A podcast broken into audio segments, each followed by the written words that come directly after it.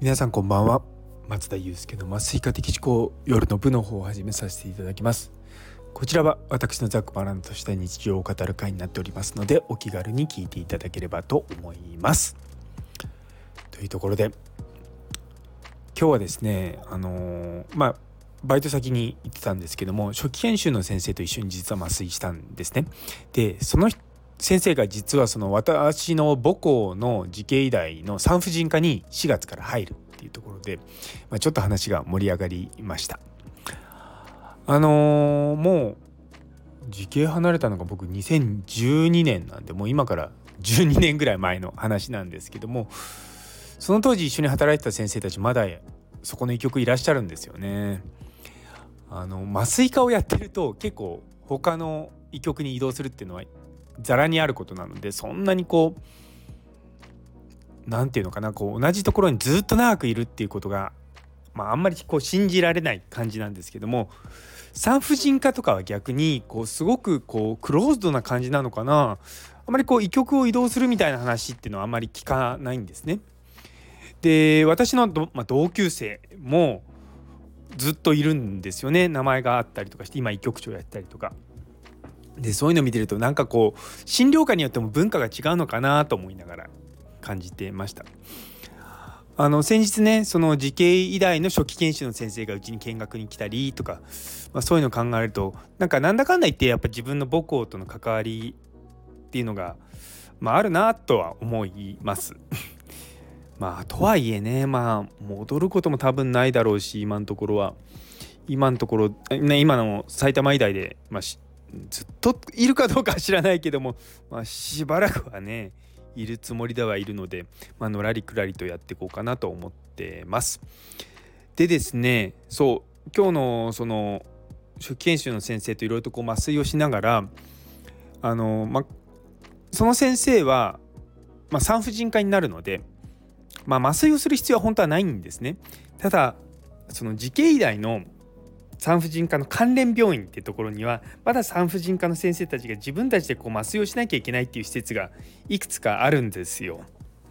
でその先生もやっぱちょっとそこら辺を気にされてて、まあ、せっかくだからっていろいろとこう、まあ、僕の教えられる範囲でね、まあ、1日だけなのでそんなねいきなり全部できますみたいなことはできないんですけどもそうでもかなりいろんなことを教えて、まあ、こうこうこうなんだよってことを教えました。で昔はそういった俗に言う角化麻酔っていうその産婦人科とか、まあ、外科もそうなんですけども場合によって整形外科とかもとか泌尿器科とかいわゆる下半身の麻酔がまあ中心なんですけどもそういったのもので手術ができるような診療科の先生たちは自分たちでこう麻酔をするっていうのを20年ぐらい前はまではあったんですよ。でそれが今のその臨初期臨床研修制度かでそれが始まってからですねやっぱ、ま、麻酔科の人数がどんどん増えてきたっていうのもありますしそのいわゆる角化麻酔っていうものがどんどんどんどん減ってきてはいるんですね特に都市部とかに関しては。まあ、もちろんまだね、あのー、地方とか行くと角化麻酔っていうのはあるんですけれどもそれでも徐々に徐々に減ってきてると。だからまあ今後どうなっていくのかなっていうのは、まあ、自分自身もこう気にはなるところだしやはりこう酸化麻酔っていうのはまあ私のまメインのフィールドでもあるので、ま、どうしていこうかなというふうに思ってています。ねだからそういこのところが ね難しいなと思うんですよね。で本来なんですけれども麻酔と例えば無痛分娩比べた場合無痛分娩の方がそのやる主義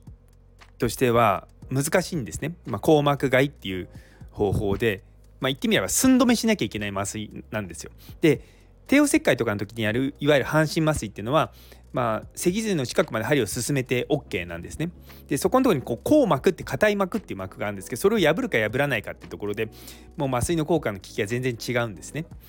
でそれを破らないようにするってやっぱりこうだから針が奥に行かないようにするっていうのがそこそこ難しいんですよ。でも使う薬の量としてはていうかその患者さんに起こりうる反応としてはやっぱ麻酔の方が劇的ではあるんですよね血圧も下がりますし足も動かなくなっちゃったりとかするんででもまあ薬の量的に言うと無痛分娩の方が薄いものを使うので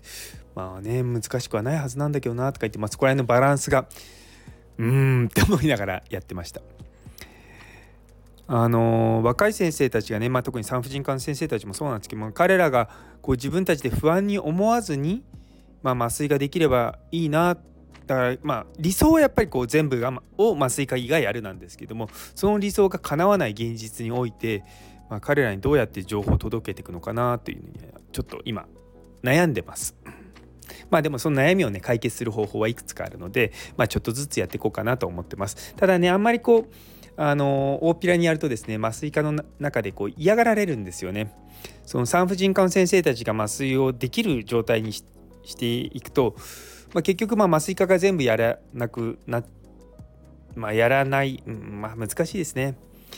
いや結構その私も以前いた病院で産婦人科の先生があの帝王切開の麻酔やってて、まあ、難しい症例だけ麻酔科がやるみたいな感じだったんですけどそれ全部麻酔科がやりますっていう時に一番反対したのは麻酔科医だったんですよ。やっぱり自分たちの仕事量が増えるから。いやでも本当はねそうじゃないだろうってすごく僕は個人的には思うんですけれどもまあとはいえね、まあ、皆さんもいろんな生活を持って仕事をしてるので、まあ、それを強要するのもなと思いつつもうん私の悩みはつきません。ね本当にまあただやっぱりこういろいろと麻酔のことを教えると本当目キラキラさせながらこう学んでってくれる姿を見るとまあそれはやっぱり診療科限らずねあのー、いいことだなって 思います。というような感じで今日は一日楽しく過ごしておりました。ね、皆さんもなんかねこう理想と現実のこのギャップこれをどう埋めていくのかで理想論だけではうまくいかないってこのもどかしさ多分ご理解いただけるんじゃないかなと思います。というところで、えー、最後まで聞いてくださってありがとうございます。今日という一日が皆様にとって素敵な一日になりますように。それではまた明日。